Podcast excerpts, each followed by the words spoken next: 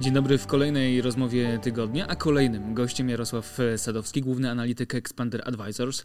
Dzień dobry panie Jarosławie. Dzień dobry. No, dla analityka gorący czas już od y, co najmniej kilku, jak nie kilkunastu kwartałów, no ale też y, nie tylko rynki, ale i władza zaskakuje. Tym najnowszym pomysłem, od którego chciałbym zacząć naszą rozmowę o nieruchomościach, bo o tym przede wszystkim będziemy rozmawiali, to są wakacje kredytowe jeszcze w 2024 roku, bo ustawa przewidywała na 22 8 rat, 4 raty po jednym e, na każdy kwartał, po jednej na każdy kwartał w tym roku. No i pojawia się tak jak grom z jasnego nieba zapowiedź tych wakacji kredytowych na przyszły rok i co to może dla rynku nieruchomości oznaczać, ale też dla kredytobiorców. Tak, to właściwie będzie miało wiele różnych efektów.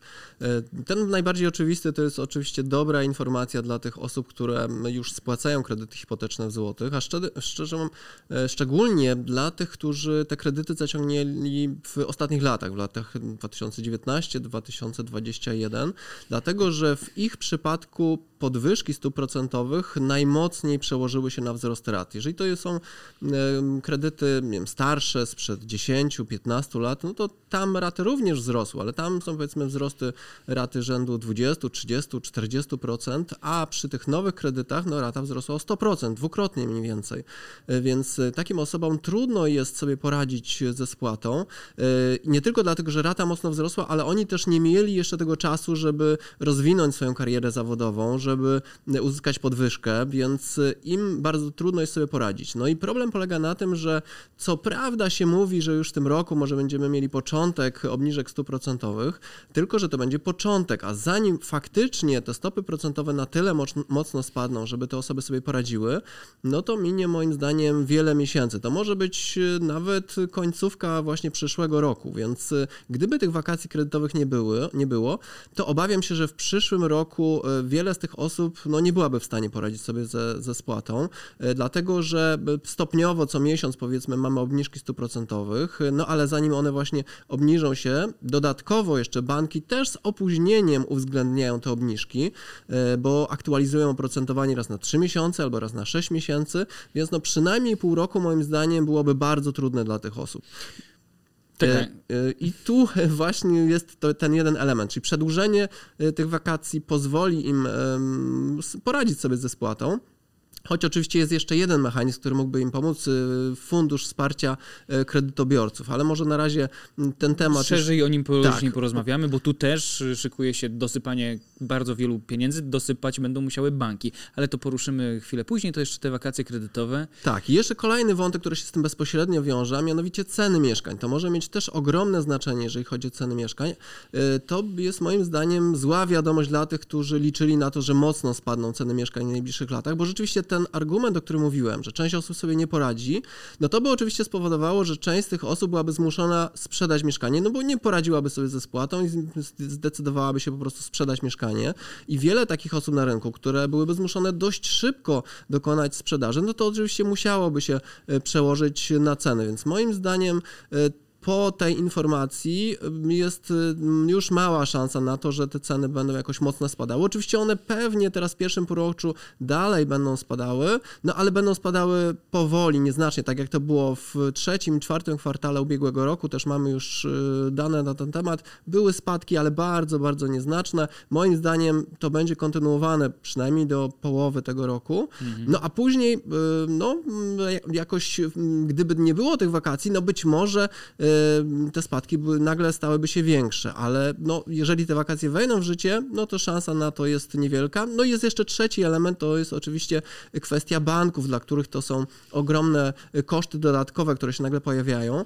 No i e, też kwestia tego, czy one będą teraz chętnie udzielały kredytów, bo co prawda sytuacja ma się poprawić. Od mhm. drugiej połowy roku ma wejść w życie ten teraz głośny program kredyt, czy bezpieczny, bezpieczny kredyt na 2%.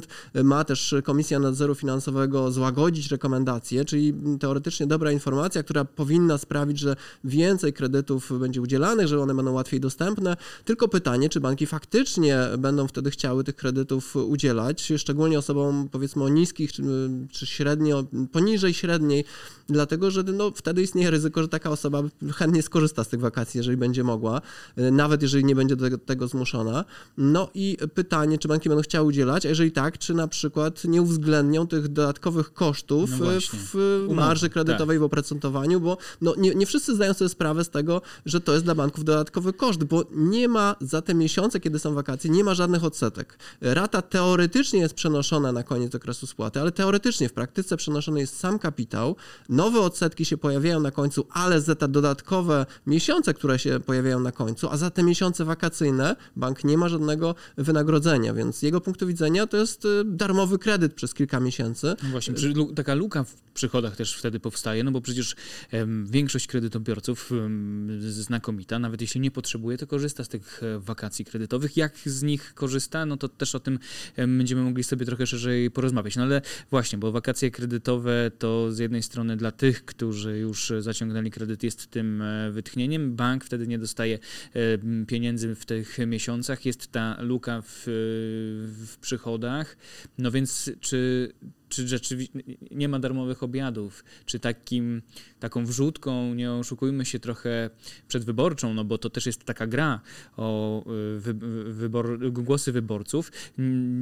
Może się okazać, że z jednej strony tak na chwilę i krótkoterminowo i krótkowzrocznie to będzie wytchnieniowe, ale na dłuższą metę te kredyty będą właśnie droższe, usługi inne bankowe, płatności konto, prowadzenie konta i tak dalej, to wszystko będzie niby w mikropłatnościach, ale w skali wszystkich konsumentów rozłożone tak, że po prostu później banki będą musiały sobie to skompensować, więc będą nas czekały droższe kredyty.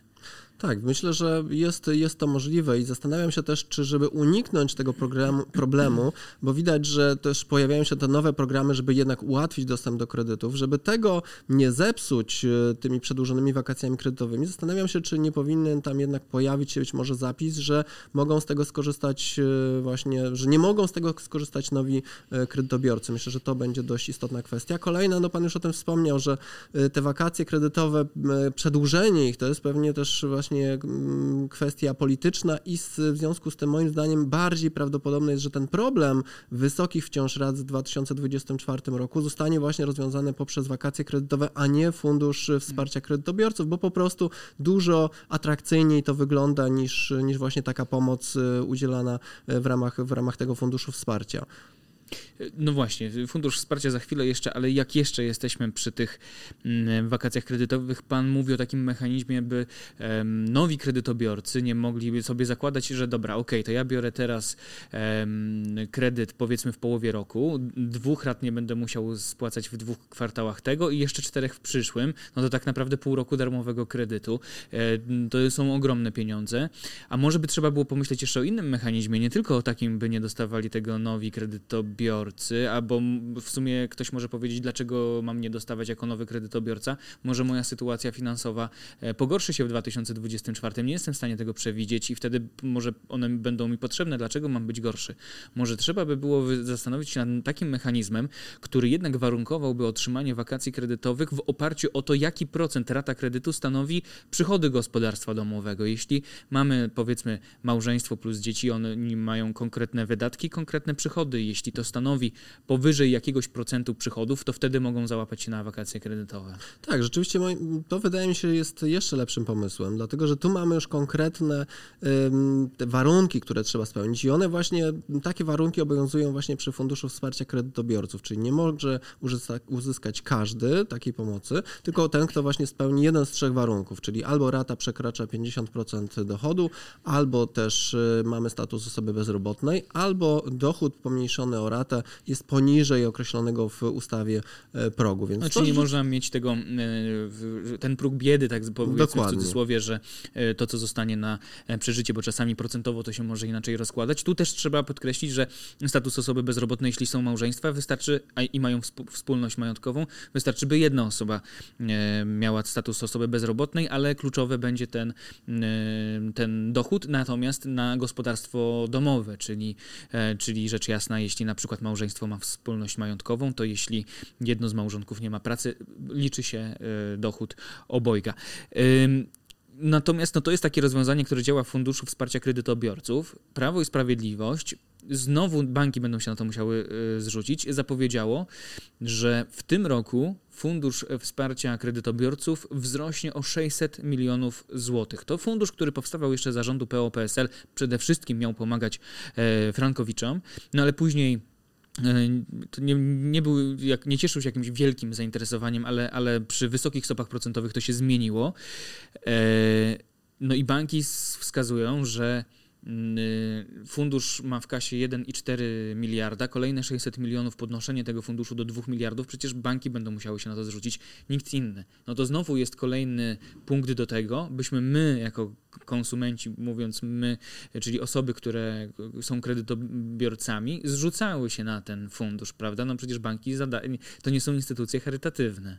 Tak, ale jest też druga strona medalu, a mianowicie, jeżeli to banki wkładają pieniądze do tego funduszu, to one też e, wiedzą, że muszą prowadzić odpowiedzialną politykę e, kredytową, bo jeżeli doprowadzą do takiego przekredytowania, powiedzmy, i nagle e, duży procent kredytobiorców nie poradzi sobie ze spłatą, no to wiadomo, że wtedy te osoby będą mogły skorzystać z tego rodzaju pomocy, a im więcej, tym więcej pieniędzy będzie potrzebnych w tym funduszu, więc tym więcej banki będą musiały do tego funduszu dołożyć. Więc moim zdaniem to jest bardzo sprytne rozwiązanie, które e, właśnie powoduje, że ta polityka kredytowa musi być bardzo rozważna, bo ewentualne koszty, nie tak jak było przy poprzednim kryzysie finansowym, akurat może nie w Polsce, ale w, na przykład w Stanach Zjednoczonych, to to powodowało, że później podatnicy musieli ponosić koszty złych decyzji podejmowanych w bankach. W tej chwili mhm. właśnie już bankowcy e, sami finansują e, taką pomoc, więc w takim przypadku no, wiedzą, że muszą prowadzić rozsądną politykę, więc moim zdaniem bardzo sprytnie to zostało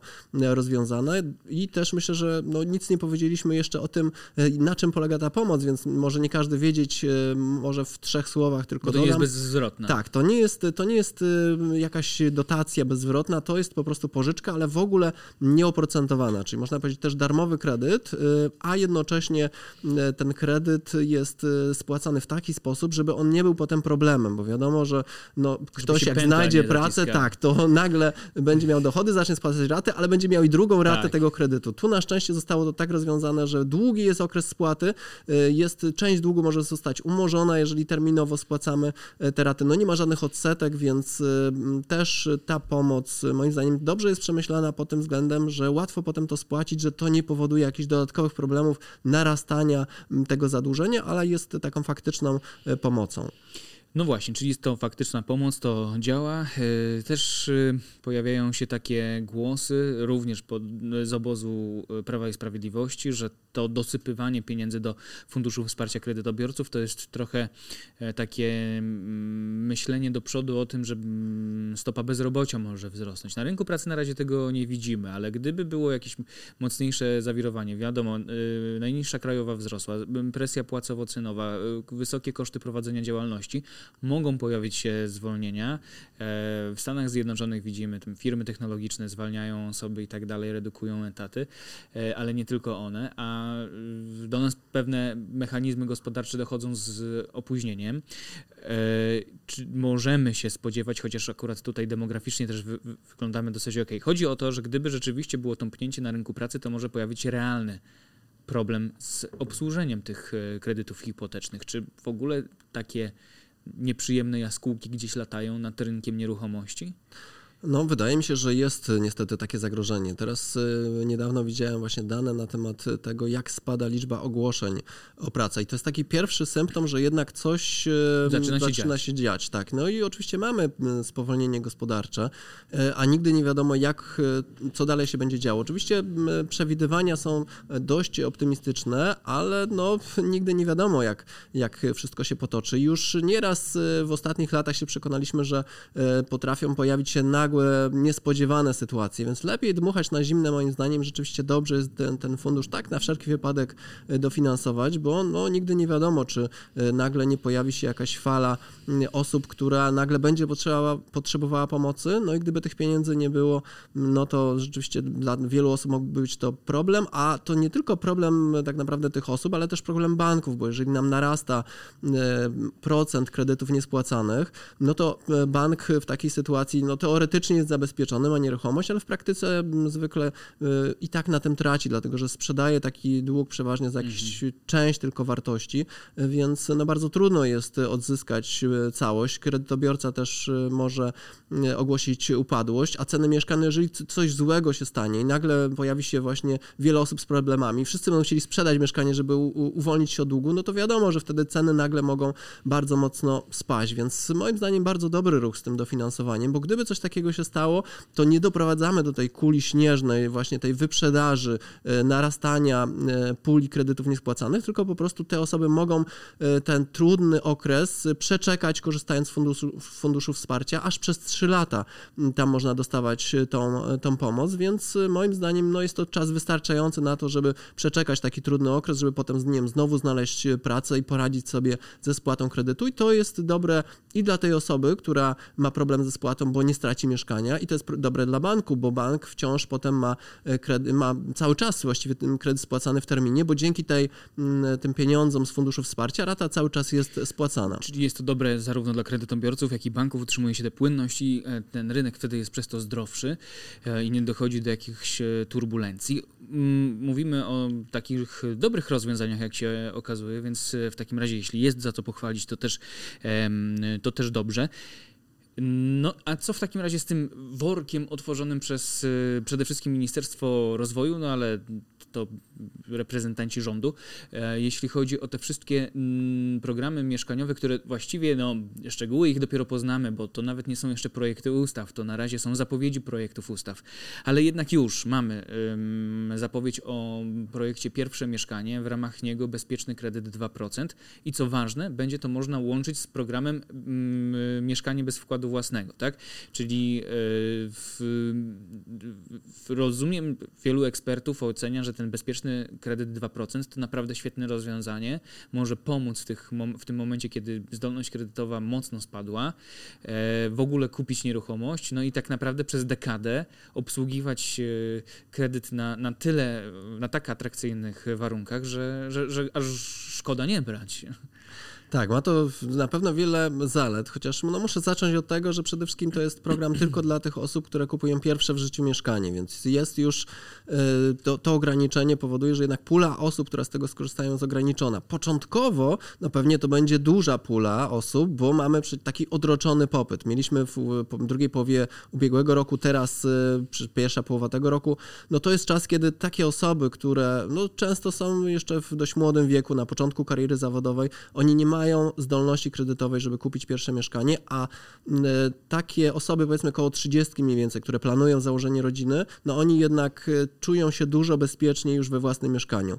E, najem jak najbardziej. Wiele osób e, z tego korzysta początkowo, nie wiem, w okresie studiów, czy kiedy są jeszcze, kiedy są jeszcze młodzi, nie wiedzą, gdzie chcą mieszkać, ale kiedy myślą już o dzieciach, wtedy już zdecydowanie chcą mieć własne mieszkanie, no bo w Polsce, nie oszukujmy się, w większości przypadków wynajmujemy od osoby prywatnej, która no, nie, no może nie z dnia na dzień, ale z miesiąca na miesiąc może nam powiedzieć, że przepraszam, ale proszę się wyprowadzić, znaleźć mhm. sobie coś innego, a teraz też na rynku najmu jest bardzo trudno, jest bardzo duży popyt, y, więc no wiadomo, że zdecydowanie lepiej mając małe dziecko w domu mieć własne mieszkanie, tylko że w, no, w tej chwili właściwie jest to niemalże niemożliwe, chyba że ktoś ma bardzo wysokie dochody, ale jak mówiłem, no jeżeli jest na tym początkowym etapie kariery, to raczej nie zarabia na tyle dużo, żeby uzyskać kredyt, albo jeżeli go uzyska, no to będzie bardzo niski kredyt typu 50-70 tysięcy złotych, więc w dużym mieście tak, na nic to nie wystarczy. W dużym mieście.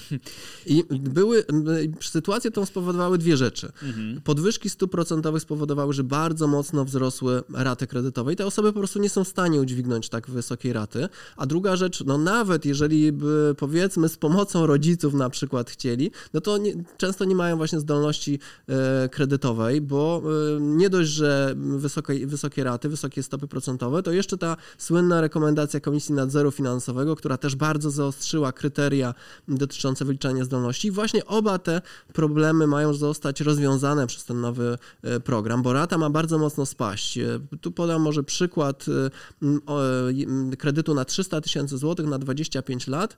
Przy takim standardowym kredycie rata stała, powiedzmy przy średnim oprocentowaniu, rata będzie wynosiła około 2400 zł, a w tym nowym kredycie z dopłatą, no to będzie około 1700 zł, więc prawie 30% spadek raty, mm -hmm. to, to jest naprawdę Konkretnie. bardzo dużo. Jeżeli do tego dojdzie złagodzenie tej rekomendacji Komisji Nadzoru Finansowego właśnie dla kredytów ze stałym oprocentowaniem, e, komisja ma zmniejszyć ten słynny bufor bezpieczeństwa z 5 punktów procentowych do 2,5, no to też e, no, przynajmniej o kilkadziesiąt tysięcy złotych podwyższy dostępną kwotę kredytu, więc ci młodzi nareszcie być może będą mogli kupić sobie to mieszkanie i tych młodych może być na początku dosyć dużo, bo właśnie mówiłem o tym odłożonym popycie. Ci, którzy mm nie tylko teraz planują założenie rodziny, ale ci, którzy już powiedzmy, no są, nie wiem, dziecko jest w drodze, albo już to dziecko się urodziło, ale dotychczas nie mogli kupić, albo ciągle mieszkają z rodzicami. No początkowo podejrzewam, że zainteresowanie będzie duże, no ale stopniowo będzie spadało, bo wiadomo, że tych no, młodych właśnie, osób jest niewiele. Wszyscy eksperci wiedzą, że mamy do czynienia z odroczonym popytem. Yy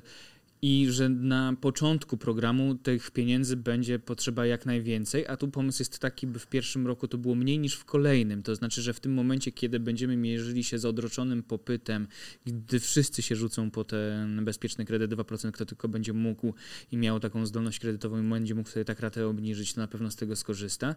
Czy nie lepiej byłoby właśnie zacząć od tego, żeby jak najwięcej dosypać e, do tego dofinansowania w tym pierwszym, drugim roku działalności, a potem wygaszać to stopniowo, a nie żeby to tak rosło i potem opadało.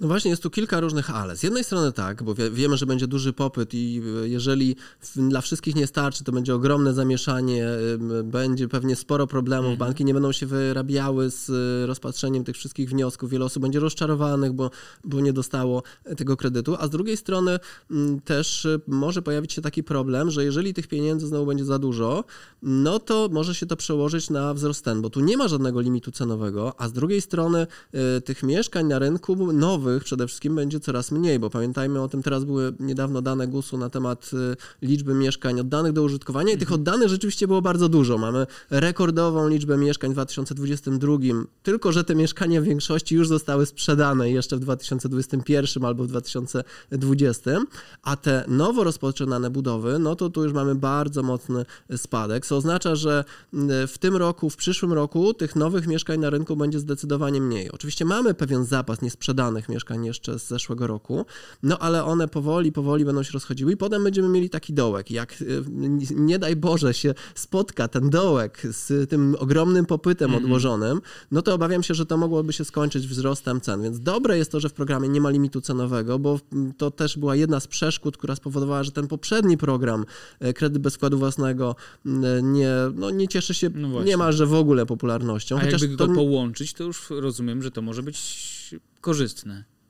Tak, on częściowo właściwie nawet ten program ma być połączony, no bo tak, w tym tak. nowym programie też będzie można mówię, uzyskać że, że, kredyt na 100%, czyli tak, na pewną kwotę, pełną kwotę, ale z drugiej strony 500 nie... tysięcy dla singla, 600 tysięcy dla tak. małżeństwa. Ale z drugiej strony nie dostaniemy tam już dopłat w przypadku urodzenia się dziecka. Takie przynajmniej są wstępne mm -hmm, informacje mm -hmm. na stronie internetowej ministerstwa, więc no tak nie do końca. I właściwie się zastanawiam, czy w ogóle ten program poprzedni, czy on w ogóle ma sens. Czy nie bo... lepiej go wygasić. Tak, bo porównywałem niedawno, co się bardziej opłaca opłaca i właściwie w większości przypadków y, bardziej opłaca się ten nowy program. Ten stary z dopłatami po urodzeniu się dziecka właściwie można rozważać, jeżeli ktoś planuje trójkę dzieci, czwórkę, mhm. piątkę już zdecydowanie, ale przy mm, trójce, czwórce, y, no to wszystko zależy od kwoty kredytu. Y, I też zależy, kiedy dzieci się urodzą, bo pamiętajmy o tym, że dopłata pojawia się dopiero po kilku latach, kiedy to drugie czy trzecie dziecko się urodzi, więc mm, generalnie w większości przypadków jednak ten nowy program jest korzystniejszy, więc więc e, zastanawiam się, czy on właśnie, czy to nie zostanie w jakiś sposób połączone, być może znikną te dopłaty rodzinne, być może w ogóle zniknie ten program, a może zostanie utrzymany po to po prostu tylko dla tych rodzin wielodzietnych. No właśnie, a y, wracając do bezpiecznego kredytu 2%, oczywiście cały czas e, wykluwają się konkretne założenia, ale zapowiedź jest taka, że jeszcze przed wyborami, a jakże pojawi się ten program Bezpieczny Kredyt 2%.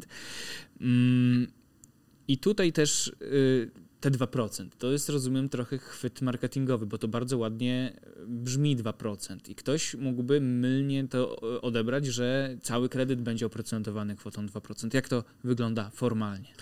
Ja bym powiedział, że tak uczciwie to powinno się ten program nazywać WIBOR 2%, no bo właśnie. to faktycznie to oprocentowanie ma wynosić 2% plus marża banku, e, więc to mniej więcej można porównać właśnie do sytuacji, gdyby bank, gdyby um, państwo obniżyło um, powiedzmy stawkę WIBOR właśnie do 2%, bo ta marża banku ma um, pozostać, i, ale mimo wszystko, nawet jeżeli doliczymy tą marżę, to i tak rata będzie zdecydowanie niższa niż przy takim standardowym kredycie. Nawet przed podwyżkami stopami stuprocentowych, no takie oprocentowanie poniżej 3%, e, no to była naprawdę e, rzadkość, więc tu pod tym względem trzeba powiedzieć, że faktycznie jest no. to niski poziom, ale jedna ważna rzecz, E, tu y, jest oprocentowanie przez te 10 lat, y, nie oprocentowanie, tylko raty są malejące, co ma i wady, i zalety. Mhm. Zaleta jest taka, że y, spłacamy więcej zadłużenia w tym okresie, bo tak jak teraz to wygląda przy tak wysokich stopach procentowych, generalnie bardzo mało kapitału się spłaca, prawie same odsetki. Przy ratach malejących dobre jest to, że szybciej się spłaca zadłużenie. Kapitał. Tak, mhm. ale raty niestety są wyższe, więc gdyby w programie raty przez ten 10 lat były stałe, to ten spadek byłby dużo, dużo większy, ale właśnie problem byłby taki, że wolniej spłacałoby się no właśnie, zadłużenie. Z drugiej więc... strony w tę dekadę, jeśli to będą młodzi ludzie, rzeczywiście tam 45 lat to jest ten próg, ale raczej pewnie będziemy mówili o osobach, nie wiem, około 30-letnich, no to z reguły też patrząc na rozwój kariery zawodowej, ta dekada będzie sprawiała, że w sumie to dobrze jest nadpłacać kapitał, bo potem łatwiej będzie nawet szybciej spłacić ten kredyt, bo wtedy, e, wtedy będzie to, to, to łatwiejsze do nadpłacenia, czy szybszej spłaty lub później obsłużenia. No ale właśnie, mija 10 lat i nagle co?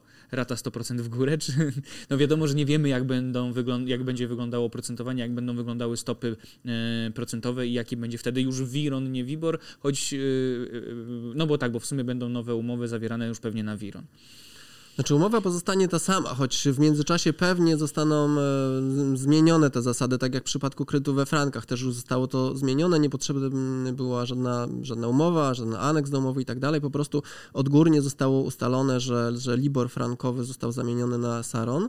Podejrzewam, że tu będzie e, podobnie, więc, ale mimo wszystko moim zdaniem to nie jest kluczowe. Kluczowe będzie ogólnie jaki będzie wtedy poziom stóp procentowych i ta rata rzeczywiście może mocno wzrosnąć, e, ale historia historia, e, zwłaszcza tego jeszcze wcześniejszego, właściwie pierwszego programu, e, e, program Rodzina na swoim, mhm. tam też był program dopłat, który bardzo mocno obniżał raty przez 8 lat i te 8 lat się skończyło i właściwie nie było żadnego problemu. Choć tam oczywiście było trochę szczęścia w tym, że w tym czasie spadły bardzo mocno stopy procentowe, no więc te osoby sobie poradziły, ale jest też znaczy, zaleta... Za, no tak, zaciągnęły kredyt, który teraz jest tak, który na... Tak, ale w momencie, kiedy kończyły się te dopłaty, akurat akurat był ten okres, kiedy stopy procentowe były jeszcze bardzo niskie, więc oni bez problemu sobie poradzili tak, z tak. podwyżkami, a jak przyszły podwyżki stóp procentowych, no to i tak już jest stary kredyt, który tak. ma mniej zadłużenia, więc to mniej, w mniejszym stopniu przekłada się na ratę, więc podejrzewam, że tu może być podobnie, to znaczy, to znaczy rata może znacząco wzrosnąć, y, ale no jeżeli będziemy mieli pecha, pecha to znaczy, pecha to mamy teraz, tak wysokie stopy procentowe jak teraz bardzo rzadko się zdarzają, więc y, no myślę, że szansa na to, że będzie aż tak, y, tak wysoki poziom jest, A jest drugi niewielka. jest taki, że pogorszy nam się status majątkowy, że, że, że pomniejszą nam się dochody. Tak. Nawet nie to, że nie będziemy mieli pracy, ale będziemy zarabiali mniej niż 10 lat przed tak, 10 lat, 10 lat to jest właśnie bardzo dobry okres, dlatego że już zdążymy rozwinąć swoją karierę zawodową, rosną wynagrodzenia yy, i tak dalej, więc po tych 10 latach nawet yy, wzrost raty o kilkanaście, kilkadziesiąt procent, to to już nie jest problem wtedy, bo już zupełnie inne są poziomy dochodów, zmienia się wartość pieniądza, w czasie i tak no dalej. No właśnie, więc... Nawet na, jeśli ktoś będzie na najniższej krajowej i na przykład tak całe życie pracował, no to raczej po dekadzie możemy też spodziewać się wzrostu Dokładnie. E, tej najniższej krajowej. No to, to ten bezpieczny kredyt 2% wygląda w porządku na takiej zasadzie, że po prostu bardzo opłacalnie i rzeczywiście nawet jeśli ktoś byłby e, w stanie obsłużyć normalny kredyt bez tego programu, to właściwie byłoby szaleństwem nie skorzystać z takiego programu, bo nie ma przecież dochodowych żadnych limitów, jest tylko limit 500 lub 600 tysięcy, no i też nie ma limitu, jeśli chodzi o metraż mieszkania, więc właściwie no ta kwota dla większych miast pewnie będzie, no ale jeśli ktoś by miał w miarę duży wkład własny, no to, to i tu byłoby to pomocne. Chyba, a można by było ewentualnie zrobić tak, że mm, zaciągnąć kredyt na wkład własny, by te 600 plus, tam na przykład, nie wiem, że 200 brakuje i, i, i jakoś tak to spróbować posklejać? Tak, tu myślę, że rzeczywiście nawet jeżeli ktoś y, ma, będzie miał wysokie dochody, to będzie mu się opłacało z tego skorzystać. No jedynym ograniczeniem jest to, że tylko właśnie w przypadku pierwszego mm, mieszkania w życiu to jest jedno ograniczenie, właśnie ta kwota, o której Pan wspomniał, choć też właśnie nie wiadomo jak będzie z tym wkładem własnym, bo być może będzie można właśnie mieć e, spory wkład własny, albo też, e, nie wiem, będzie można uzyskać wyższą kwotę kredytu, a po prostu ta nadwyżka być może będzie po prostu tak, bez, już bez dopłaty, a tego nie wiemy, bo no nie właśnie. ma jeszcze projektu e, ustawy. A, no, no, no dokładnie czekamy i żeby poznać szczegóły pewnie dopiero się tworzą, podejrzewam, że tam gdzieś wczesna wiosna może będą już się pojawiały jakieś szczegóły. Mm, no ale też preferencja jest, trzeba przyznać, dla małżeństw, y, bo y, ten, to, to pierwsze mieszkanie musi być tylko dla jednego z współmałżonków, więc tak naprawdę jeśli ktoś przed małżeństwem e, kupi nieruchomość, a ta druga połówka e, nie, no to w sumie już można i tak skorzystać z tego bezpiecznego kredytu 2%. No to zobaczymy, bo tu też były ostre później zapowiedzi po tych wstępnych informacjach, że ma być uszczelniony ten program, żeby Aha. nie korzystały takie osoby, żeby które nie było, gdzieś... że mają tak, dwa mieszkania dokładnie. drugie na wynajem. Więc to zobaczymy niedługo, jak się pojawi projekt ustawy mm, i zobaczymy, czy to nie zostanie jednak zmienione, bo ale faktycznie w pierwszych no, zapowiedziach tak miało być. jak świetna dla, dla, osób, które są oczywiście najlepiej zarabiające, naj, mają na, najlepsze e, dochody, czy mają jakiś status posiadania najwyższy, to brzmi jak super pomysł na inwestycje. Tak, dokładnie. Przy tak tanim kredycie rzeczywiście wygląda to bardzo atrakcyjnie. No właśnie. No ale to zobaczymy, jak poznamy szczegóły e, tych e, ustaw, projektu, a potem jeszcze konsultacji i tak dalej.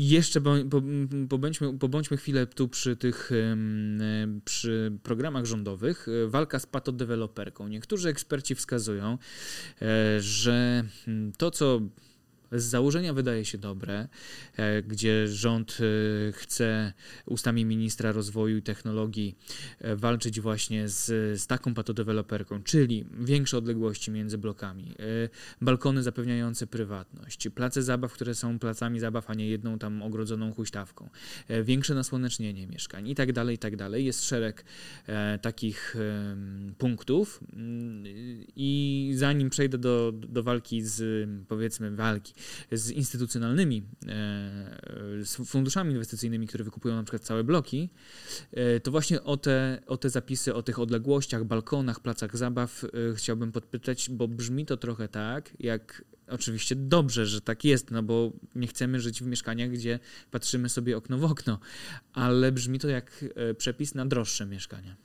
Tak, obawiam się, że taka może być e, konsekwencja. No, nigdy nie ma nic e, za darmo. Wiadomo, że jeżeli e, te odległości mają być na przykład większe, czyli w mniejszym stopniu można wykorzystać działkę, no to to nie może pozostać bez wpływu na cenę, więc będzie pewnie wiele różnych elementów, które niestety w kolejnych latach będą powodowały, że te ceny mogą jednak rosnąć, więc po tym teraz najbliższe miesiące, co prawda, wskazują na to, że będziemy mieli dalsze spadki mieszkań, ale w dłuższej perspektywie, no to jest coraz więcej jakichś różnych przepisów, y, których i państwo tutaj proponuje, i Unia Europejska, że no to może wskazywać, że jednak w dłuższym horyzoncie te ceny mieszkań znowu będą rosły. Y, I faktycznie no, wiele osób zwraca, rzeczywiście jest to, są bardzo głośne przypadki czasami, kiedy y, te place zabaw no, wyglądają żenujące na przykład, tak. albo właśnie bardzo bliskie odległości między oknami. Tylko też właściwie czasami się zastanawiam, bo z jednej strony nikt przecież nie zmusza nikogo, żeby kupować takie mieszkanie no tak. E, i zawsze mamy wybór, jest bardzo dużo ofert na rynku. Mówiliśmy o tym, że rekordowa liczba mieszkań, mhm. E, więc e, mamy naprawdę z, z, czego wybierać i teraz, kiedy te założenia zostały zmienione, no to te osoby, które to popierają, żeby potem nie były zdziwione, jakie to będzie miało konsekwencje, no moim zdaniem jednak przełożenie na cenę będzie to miało. Tu znowu ten bezpieczny kredyt 2% może pomóc, żeby wybrać sobie lepszą nieruchomość, a też w sumie rynek może przez to reagować w ten sposób, że deweloperzy będą o tym myśleli, że e, wcale nie chodzi o, nie, nie będzie chodziło już teraz o najtańsze i byle jak i w ścisku, tylko żeby móc coś też zaoferować e, tym, którzy będą te mieszkania kupowali. Ale chodzi mi też e, o to, że mm, wracając na chwilę do tych wakacji kredytowych, mm, że one mogą się y, opłacać bardziej niż wynajem mieszkania. Jak się przeliczy na przykład w dużych mieszkaniach kwoty wynajmu, no to wiadomo, że trudniej w tam o mieszkanie za 600 tysięcy, ale pewnie się da. E, czy rzeczywiście tak patrząc po Polsce może się okazać, że lepiej jest spłacać ten kredyt niż wynajmować mieszkanie, że to będzie aż taka, mm, aż tak, y, taka duża różnica? No, obawiam się, że przeciętny człowiek, który myśli o takim zakupie, nie, nie myśli w ten sposób. Raczej e, tutaj takie różnice w miesięcznym koszcie e, rzędu, nie wiem, kilkuset złotych, że tu kupię, tu, tu wynajmę, raczej nie Ale są... nie, mówię o tym, że jeśli ktoś wynajmuje, nie żeby kupić pod wynajem, bo mhm. pewnie to zostanie uregulowane, tylko że łatwiej będzie zdecydować się na kupno mieszkania, mhm. bo jeśli tyle samo dzisiaj płacę za wynajem mieszkania, to ja będę płacił tyle do banku, ale mam swoje mieszkanie. No tak, pod tym względem rzeczywiście ma to tą pewną zaletę, bo jak liczymy w skali e, roku te raty i nam odchodzą cztery raty, no to ten koszt rzeczywiście zdecydowanie już jest mniejszy. E, I e, te raty bardzo mocno wzrosły w ostatnim czasie i one przewyższyły nawet koszty najmu, ale jak uwzględnimy właśnie te wakacje kredytowe, no to jak najbardziej ten koszt, można powiedzieć, jest porównywalny i dzięki temu łatwiej jest kupić to mieszkanie. No tylko tu jest to ale, o którym mówiliśmy już wcześniej, czyli zdolność kredytowa. Mhm. Ona w większości przypadków przypadków stała na przeszkodzie, czyli miałem jakieś określone dochody i bez problemu przy tych dochodach mogłem sobie e, nająć mieszkanie, a przy tych samych dochodach, e, mimo że właśnie po uwzględnieniu wakacji kredytowych, e, powiedzmy, płaciłbym tyle samo za raty, no to tego kredytu nie dostanę. Nie, nie mam po prostu zdolności kredytowej, więc w rzeczywistości takie decyzje, no nie ma takich osób, które podejmują takie decyzje, bo nie mają po prostu takiej możliwości, nie mają zdolności kredytowej, a jeżeli mają, to decyduje i to, to w jakim etapie życia zwykle są. Czyli jeżeli są, nie wiem, na początku kariery, dopiero nie wiedzą, gdzie chcą mieszkać i tak dalej, nawet jak im mają zdolność, to i tak będą najmowali, bo będzie im łatwiej się przenieść, nie będzie problemu ze sprzedażą. Jak myślą o dzieciach, już mhm. chcą się ustatkować, no to e, będą robili wszystko, żeby jednak kupić to własne e, mieszkanie. I to jest, e, to jest kluczowe. I jakieś niewielkie różnice miesięczne nie mają tutaj znaczenia. To jest na nie tyle silna potrzeba. Tak. No. No właśnie, a ta silna potrzeba, wracając do tych e, funduszy inwestycyjnych, do instytucjonalnych w jakimś sensie, kupujących nie tylko mieszkanie, nie, nawet nie 5, nie 10, czasami cały blok, ale nawet kilkanaście, kilkadziesiąt mieszkań w danej inwestycji. No i potem po prostu pod wynajem e, na długie lata biznes rozpisany, bardzo rentowny. Oczywiście dziesiątki milionów złotych próg wejścia, ale stopa zwrotu tam w ciągu pół dekady czy dekady jest całkiem spora. No i rząd też mówi, że takie sytuacje, kiedy przychodzi fundusz inwestycyjny, który dysponuje setkami milionów złotych i jest w stanie wykupić wszystkie mieszkania w bloku, e, no to jest też rodzaj patodeweloperki, bo to powoduje, że e, później narzucają ceny najmu, wszyscy inni dookoła patrzą, ile E, tutaj trzeba zapłacić za najem, to też u siebie za najem podnoszą stawki i że to jest właśnie ta patodeweloperka. Tak jest. My musimy mieć mieszkania na własność, czy może będzie się zmieniało podejście do własności, jeśli chodzi o mieszkania, które, na które musimy zaciągać często kredytobiorcy zaciągają kredyty na 25, 30, 35 lat na całe swoje dorosłe życie mm, i czasami nie zdążą się już na emeryturze nawet tym mieszkaniem nacieszyć, bo spłacają często do śmierci te kredyty. No to czy tak musi być? Czy to jest sensowne? Tak pytam, pod włos nieco? No właściwie na chwilę obecną ja bym powiedział, że trochę to jest rozdmuchane. Znaczy to było bardzo medialne, że deweloper, że e, fundusz inwestycyjny kupuje kilkaset czy kilka tysięcy mieszkań zostało kupionych i e, wiele osób zaczęło się tym emocjonować, więc trzeba, rząd musiał jednak coś z tym zrobić. Ale w praktyce no, tych zakupów było jak na razie przynajmniej niewiele i podejrzewam, że nawet gdyby ta ustawa nie weszła w życie, to i tak by się zdecydowanie zmniejszyły, bo e, pamiętajmy o tym, że te transakcje były dokonywane jeszcze przed podwyżkami 100% procentowych, czyli wtedy inwestycja w takie mieszkanie na wynajem przynosiła no, wielokrotnie, czasami czterokrotnie, pięciokrotnie i więcej, czasami krotnie więcej niż można było uzyskać na lokacie bankowej, w obligacjach mhm. skarbowych. Teraz właściwie no, taki fundusz bez problemu może kupić, nie wiem, obligacje skarbowe, tak, które... Są super rentowne. Tak, gdzie, ale gdzie nic, nie ma żadnego ryzyka, nic nie trzeba robić. Tak. Nie podnosi ryzyka biznesowego. Dokładnie. No. I mamy powiedzmy podobną stopę, podobną stopę zwrotu, więc w tej chwili wydaje mi się, że i tak tych inwestycji byłoby mniej, ale mimo wszystko mhm. no, fajnie Brzmi. dla rządu jest pokazać, że tak. coś z tym robimy, że e, ci ale zagraniczne fundusze tak, że tak to potem e, wpływa na cały rynek w taki sposób, że rzeczywiście, e, że można powiedzieć, że przez, tych, przez te fundusze inwestycyjne to te najmy są tak drogie, że to zły demon fundusz inwestycyjny. To chyba nie jest też tak, prawda? To wynika z, ogólnie z sytuacji rynkowej. To, to wiadomo, że w jakiejś części tak może być, może lokalnie tak też wyglądać, ale chyba nie ogólnopolsko, prawda? Tak, to wszystko zależy od e, koncentracji, czyli jaki poziom i, czy, jaka część rynku jest w rękach takiego funduszu. Rzeczywiście, gdyby on miał dużo mieszkań w jakiejś określonej nie wiem, dzielnicy na przykład, to faktycznie mógłby dyktować warunki, ale mm, a wtedy, kiedy mamy bardzo rozdrobniony, mhm. tak jak teraz mamy w Polsce, no głównie to są e, osoby prywatne, które wynajmują mieszkania, więc jest bardzo dużo podmiotów, one ze sobą konkurują, e, no i wtedy zdecydowanie trudniej jest im e, jak gdyby zawyżać ceny, czy, czy wpływać, wykorzystywać swoją sytuację, bo zawsze się znajdzie ktoś, kto trochę cenę obniży po to, mhm. żeby mieć szybciej klienta i tak dalej. No więc... właśnie, to jak już taki fundusz, mając dysponując kilkudziesięcioma czy kilkuset mieszkaniami, łatwiej jest właśnie y, obniżyć cenę. No, tak, dokładnie, bo to oni mają y, efekt skali. No Mogą, no ponoszą dużo mniejsze ryzyko, bo nawet jeżeli im się trafi jeden człowiek, który nie płaci, to dla nich tak. w skali kilkuset, tak. kilku tysięcy mieszkań, no to jest właściwie nic. A taki y, człowiek, który ma dwa, trzy mieszkania, tak, jeżeli tak, jeden tak. człowiek mu się trafi nieuczciwy, no to już ma spore już problem. problemy. Poza tym oni mogą zarządzać nie wiem, wykończeniem, jeżeli trzeba tam odnowić to mieszkanie i tak dalej, no to wiadomo, że wszystko wszystko w, w dużej skali jest dużo tańsze, więc tak. faktycznie oni mogliby e, dawać dużo niższe ceny niż mhm. te, którzy indywidualni inwestorzy dają, ale stopniowo mogliby rzeczywiście dojść do takiego poziomu, że w ten sposób przejmować coraz większą część rynku, no i potem już zacząć to wykorzystywać, więc e, dobrze jest moim zdaniem się przed tym e, zabezpieczyć. zabezpieczenie, tak, żeby, żeby nie było, żeby... że wszystko jest w rękach funduszy. Aczkolwiek z punktu widzenia lokatora, wydaje mi się, że też najem od takiego funduszu ma też wiele zalet, no bo jest, mhm. mówiliśmy, przynajmniej w początkowym okresie, dopóki oni nie zaczną tego wykorzystywać, jest taniej i jest bardziej stabilnie. Oni e, zdecydowanie... Z drugiej strony, trochę jak w PRL-u, jak się po sąsiadach chodzi, to wszędzie tak samo umeblowane. no niekoniecznie, umeblowanie nie, ale powiedzmy mieszkanie może być rzeczywiście takie samo. Znaczy, bo to często się też tak zdarza, że są takie bloki, w których e, inwestor idzie do tego stopnia, że Aha, znam takie jest... osoby, że okay. jak się by zgubiły czy na piętrze, to mieszkanie jest identycznie umeblowane.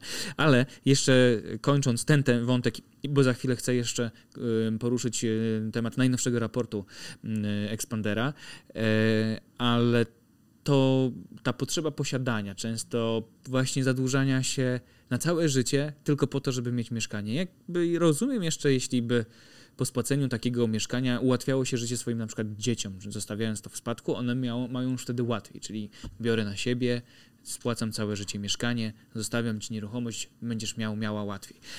E, ale czy to naprawdę jest najbardziej sensowne rozwiązanie na życie, by e, mieć swoje i przez całe życie spłacać kredyt? No to oczywiście w dużej mierze zależy od tego, jaka jest różnica między kosztem najmu a ratą kredytu.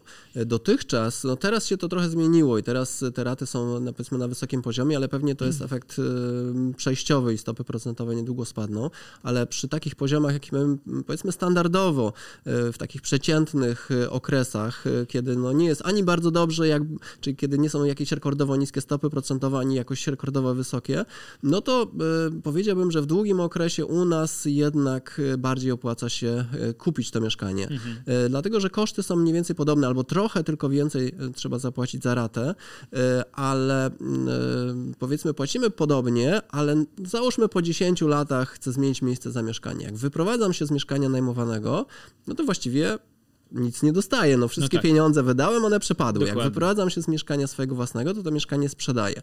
Część pieniędzy rzeczywiście trafia do banku, żeby spłacić pozostałe zadłużenie, no ale jakąś część zadłużenia spłaciłem przez te 10 lat, więc część tych pieniędzy trafia do mojej kieszeni. Więc wyprowadzając się z własnego mieszkania, y, jestem w stanie uzyskać zwrot części tych pieniędzy, które wydałem. Albo, no jeżeli się nie wyprowadzę, tylko będę mieszkał do końca życia, no to po tych 20-30 latach, ale często wcześniej, bo wiele osób nadpłaca kredyty i w krajach rozwiniętych tak naprawdę średnio kredyt jest spłacany 7-8, u nas pewnie trochę więcej, podejrzewam, Tak. że 10-12 lat być może, I- no to po tym okresie już jestem wolny, nie No muszę właśnie. płacić, a za najem muszę płacić Dlatego- tak długo, jak, jak mieszkam. mieszkam. No, dlatego też trochę to było takie y, pytanie, no jakby e, wiadomo, że posiadanie jest lepsze, ale na pewno trzeba liczyć, czy w portfelu nam się to spina, żeby ta rata nie była takim, że potem jemy paluszki, pijemy wodę, żeby tylko te 12 lat jakoś, czy 15 mm, wytrzymać się ze spłatą kredytu. No to na koniec. Najnowszy raport y, Expand- Expandera e, i e, Rentiera. Ceny mieszkań spadły drugi kwartał z rzędu. E, W czwartym kwartale 2022 roku ceny średniej wielkości lokali, takie od 35 do 60 metrów kwadratowych, o 2,2% niższe niż w drugim kwartale 2022 roku. No i właśnie, co jeszcze e, wynika z tego raportu? Co tanieje, czy, gdzie tanieje, gdzie drożeje bardziej o chyba tak i co możemy z Państwa najnowszego raportu, który ukazał się w czwartek 20 stycznia wyczytać, jeśli chodzi o obecny stan rynku nieruchomości w Polsce? Troszkę już zacząłem o tym mówić, czy wspominać. E, Rzeczywiście ceny mieszkań e, spadają w ostatnich dwóch kwartałach. E, No, mówiliśmy też, jakie też są tego przyczyny, czyli przede wszystkim problem z dostępnością do kredytów hipotecznych, ale też inwestorzy. Im przestało się właśnie opłacać kupować mieszkania na wynajem. Mówiliśmy tutaj już o oprocentowaniu lokat, obligacji, więc i, i popyt dla siebie, i popyt inwestycyjny się zatrzymał i to po- spowodowało spadki cen, ale te spadki, no jak widać, są bardzo niewielkie, około 2% e, przez pół roku, przez dwa kwartały e, te ceny spadły, więc e, minimalnie. I podejrzewam, że gdyby nie te właśnie wakacje kredytowe, o których mówiliśmy, to te spadki naprawdę byłyby potężne, przynajmniej kil- kilkunastoprocentowe, jeżeli nie ponad dwudziestoprocentowe, bo bardzo dużo kredytów zostało udzielonych w latach 2020-2021 y, i tam te raty naprawdę bardzo mocno wzrosły, często o 100%, y, a mieszkania były już dość drogie, więc wiele osób było zmuszonych w pełni wykorzystywać swoją zdolność kredytową. No i na pewno byłaby duża wyprzedaż, więc No właśnie, ale to z drugiej strony, szczególnie dla osób, które posiadają wolną gotówkę, nie jest to zbyt dobra informacja, bo nie było tego mocniejszego drgnięcia, czyli wiele osób wieńczy, że to jest, zbliża się jakieś pęknięcie jakiejś mitycznej bańki rynku nieruchomości. No 2% to nie jest duża przecena. Tak, no ale gdybyśmy rozmawiali pewnie jeszcze kilka miesięcy temu, to bym powiedział, że może w 2024 może to przyspieszy trochę, ale teraz po tym właśnie ogłoszeniu. Że jeszcze te tak, wakacje że jeszcze te wakacje, do tego rok. dofinansowanie funduszu wsparcia, no obawiam się, że mm, takiego większego tąpnięcia jednak nie będzie. Nie no będzie. podejrzewam, że jeszcze w pierwszej połowie tego roku te ceny mogą spadać, bo ciągle no, nie ma żadnego nowego czynnika, przynajmniej jak na razie, który miałby tę sy- sytuację poprawić. Nadal wiele osób nie ma zdolności kredytowej, raty nadal są wysokie, no ale w drugiej połowie roku już e, zaczną się te programy wsparcia, ten kredyt na 2%, e, ma zostać złagodzona rekomendacja. Też co prawda nie wiemy jeszcze w jakim kształcie, czy tylko dla tych kredytów preferencyjnych, czy, czy może dla wszystkich ze stałym oprocentowaniem, no ale myślę, że jest szansa na to, że popyt wreszcie e, się pojawi, więc, a jednocześnie właśnie zabezpieczone zostały te osoby, które w przyszłym roku mogłyby sobie nie poradzić, więc no nie widać tutaj na horyzoncie jakichś czynników, które miałyby dalej pchać te ceny do dołu, a z drugiej strony no pojawiają się takie, które mogłyby je pchać do góry. E, Tu mówiliśmy właśnie już o tych zmianach e, dotyczących właśnie e, odległości między budynkami, doświetlenia, tu jeszcze w, w dłuższym horyzoncie przepisy Unii Europejskiej dotyczące tego, jak te budynki mają być ocieplane i tak dalej, więc no jednak jest trochę czynników, które w długim terminie mogą te ceny podwyższać. Do tego jeszcze deweloperzy właśnie bardzo ograniczyli teraz budowanie budowę nowych mieszkań. Mhm. No więc w, powiedziałbym, że w krótkim horyzoncie pewnie dalsze spadki, chociaż raczej niewielkie, a w dłuższej perspektywie pewnie będzie jakiś okres stabilizacji przez przynajmniej kilka, kilkanaście miesięcy, a potem obawiam się, że jak już, jeżeli stopy procentowe znacząco spadną, no to mhm. znowu podejrzewam, że jednak one zaczną piąć się do góry. No właśnie, a teraz już na koniec, nie tylko dla tych, którzy mają wolną gotówkę, mamy też w Polsce już w ogóle za chwilę praca zdalna będzie uregulowana w kodeksie pracy, więc niektórzy mogą myśleć o zakupie mieszkania nie tylko pod kątem tu się urodziłem, tu będę żył, tu mieszkam albo tu pracuję, bo jeśli rozszerza nam się ta praca zdalna, to dla wielu osób może atrakcyjne będzie szukanie nieruchomości tam, gdzie będzie to mm, najbardziej atrakcyjne cenowo. No to gdzie się opłaca obecnie kupować nieruchomości, bo jest najtaniej, a gdzie jest najdrożej i raczej trzeba by się było wstrzymać do większej przeceny.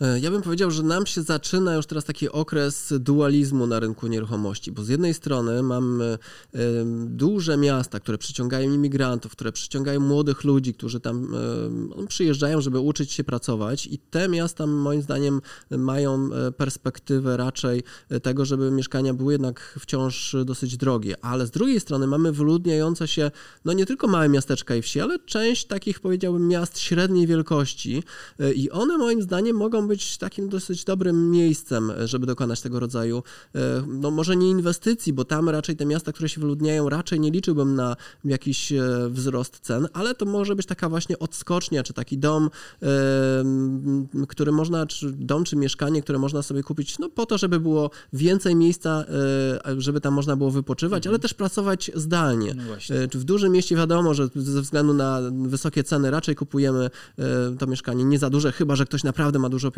ale z drugiej strony można mieć właśnie taką odskocznię, która no, z roku na rok podejrzewam, że te mieszkania w takich miastach wyludniających się będą coraz, coraz niższe, bo po prostu y, osoby starsze odchodzą, zwalniają mieszkania, a nie ma na tyle młodych osób, żeby po prostu zapełnić te mm. mieszkania, bo część z nich przenosi się do dużych ośrodków. Czyli to też ciekawy aspekt kryzysu demograficznego. Tak i y, trzeba przygotować się na to, że jak my teraz mówimy o wzrostach, o spadkach, to za chwilę będziemy mieli jednoczesny na przykład wzrost w dużych miastach i duże spadki e, właśnie w tych miastach mniejszych. Będziemy musieli się przyzwyczaić jednak do tego, że mamy tak naprawdę kilka rynków nieruchomości. Okay. No i tak, kilka rynków nieruchomości, mm, nie tylko te duże ośrodki, z drugiej strony oczywiście mnóstwo programów, które jednak są skierowane na mniejsze ośrodki niż na większe. No i to też zobaczymy, jak będzie rynek determinowało. Okaże się za kilka kwartałów. Myślę, że e, będziemy się wtedy spotykali i o tym e, dyskutowali. E, kolejny raport kiedy? Bo teraz ten rozumiem, że dopiero został wydany. To kwartal na, na, za, za, za pierwszy kwartał tego roku takie jakieś bardziej sensowne dane będą się pojawiały, to też będzie już można pewnie łatwo zobaczyć, jaki wpływ miały wakacje kredytowe w zeszłym roku i, i w tym roku na kredyty i tak dalej. Tak, w lutym za chwilę będziemy, raporty publikujemy co miesiąc, w lutym będzie raport za styczeń, więc też co miesięczne dane oczywiście analizujemy, aczkolwiek właśnie z rozbiciem na małe, średnie i duże mieszkania, no to tu już potrzeba zdecydowanie więcej danych, dlatego tu są dane publikowane e, kwartalnie, e, bo zależy nam na tym, żeby była no po prostu duża ilość danych, żeby to były naprawdę wiarygodne dane, które zbieramy e, właśnie razem z firmą Rentier e, z wszystkich właściwie portali, więc to jest naprawdę bardzo dużo danych, mhm. ale z drugiej strony no, trzeba też pamiętać o tym, że to są ceny ofertowe, e, a po, jak już się siada tak, do stołu, to wygląda to. A w rzeczywistości podejrzewam, że dużo łatwiej jest teraz negocjować ceny niż to było jeszcze powiedzmy przed rokiem, więc wtedy te ceny ofertowe i transakcyjne były bardzo zbliżone. Mhm. Teraz myślę, że bez problemu można 5, czasami nawet 10% znegocjować, bo po prostu jest niewielu kupujących. Od kwoty już tak konkretnej jak tam kilkaset tysięcy złotych, to taki procent jest bardzo konkretną y, opcją, żeby sobie y, obniżyć y, koszt zakupu takiego mieszkania. I już zupełnie naprawdę na koniec, bo wiadomo, Viron zastąpi Vibor. Vibor reaguje z opóźnieniem. Sam pan już wspominał o tych, że 3 miesiące i 6 miesięcy. Na stronie inpoland.pl też dość szczegółowo wyjaśniamy różnicę między Wironem a Wiborem, ale tylko chciałbym zapytać, bo teraz stopa referencyjna to jest cały czas 6,75, 6,93 obecnie jeśli chodzi o Wibor 3M, 6M to jest 6,99, czyli już mocno zbliżony Wibor jest do stopy referencyjnej. No więc tak już te rynki, ten brak podwyżek przynajmniej zaczęły y, wyceniać. Czy, czy, czy dalsza obniżka wyceny wyboru, jeśli stopy procentowe się utrzymają na tym samym poziomie, będzie możliwa? To znaczy, czy wytchnienie od droższych rat kredytów, czy, czy rzeczywiście te raty będą malejące? Ja wiem, że Pan mówił, że dopiero końcówka przyszłego roku to może być tak realnie odczuwane, ale tak na najbliższy czas, jak to może się kształtować? Podejrzewam, że rzeczywiście być może nawet już w połowie roku WIBOR zacznie reagować, tylko no nie wiem, czy zdążą kredytobiorcy ci nowi, którzy mm -hmm. dopiero chcą zaciągnąć kredyty, nie wiem, czy oni zdążą z tego e, skorzystać, skorzystać, bo już banki zaczynają wycofywać. Na razie dwa banki wycofały się e, z oferowania oprocentowania zmiennego opartego no o WIBOR i już czekają właśnie... Na Wiron. Tak, na Wiron i A dopiero... on w... będzie bardziej opłacalny? Niektórzy mówią, że właściwie kosmetyka toru, jak to ja z miasta żużlowego jestem, to, to że takie kosmetyczne te Tak, zmiany. tak. To, to po prostu będzie troszkę in, inaczej wyglądało, ale w długiej perspektywie wyjdzie mniej więcej na to samo. Czyli tu było okay. przewidywanie przyszłości, tu po prostu bierzemy przeszłość y, pod uwagę, okay. ale y, to, o czym warto powiedzieć, to zdecydowanie rzadziej będzie, znaczy zdecydowanie częściej będzie aktualizacja oprocentowania. Ona, ma być już co miesiąc, więc y, jeżeli będzie jakaś zmiana y, poziomu stóp procentowych, no to już zdecydowanie szybciej będzie to uwzględniane w wysokości rat, co byłoby oczywiście dobrą informacją wtedy, kiedy stopy procentowe zaczną y, spadać, bo nie trzeba będzie, że nie wiem, 6 miesięcy na przykład czekać, no ale z drugiej strony e, WIBOR reaguje z pewnym przyspieszeniem, czyli mhm, nie wiem, no. już 5 miesięcy przed spodziewaną podwyżką on już powoli zacznie pewnie e, spadać, a no w, przypadku Saronu to dopiero po będzie i to stopniowo wprowadzane, więc e, no, są tutaj pewne wady i zalety, a myślę, że warto dodać właśnie, że to dotyczy głównie nowych kredytów dopiero udzielanych, bo tych starych, które już są spłacane, no to dopiero podejrzewam, że gdzieś koło 2025 roku pewnie dopiero zostanie to zastąpione. I tyle. Jarosław Sadowski, główny analityk Expander Advisors. Bardzo dziękuję za to spotkanie. No i oczywiście będziemy pewnie gościć co najmniej w, w tekstach na pewno, ale mam nadzieję, że, że i tu w rozmowie tygodnia za jakiś czas spotkamy się i zobaczymy, jak ten rynek nieruchomości, jeśli już te zmiany, projekty rząd przedstawi, będziemy mogli o tym więcej powiedzieć. Bardzo dziękuję za to spotkanie. Dziękuję. Bardzo dziękuję za rozmowę tygodnia. Paweł Orlikowski, kolejna już za tydzień. Do zobaczenia.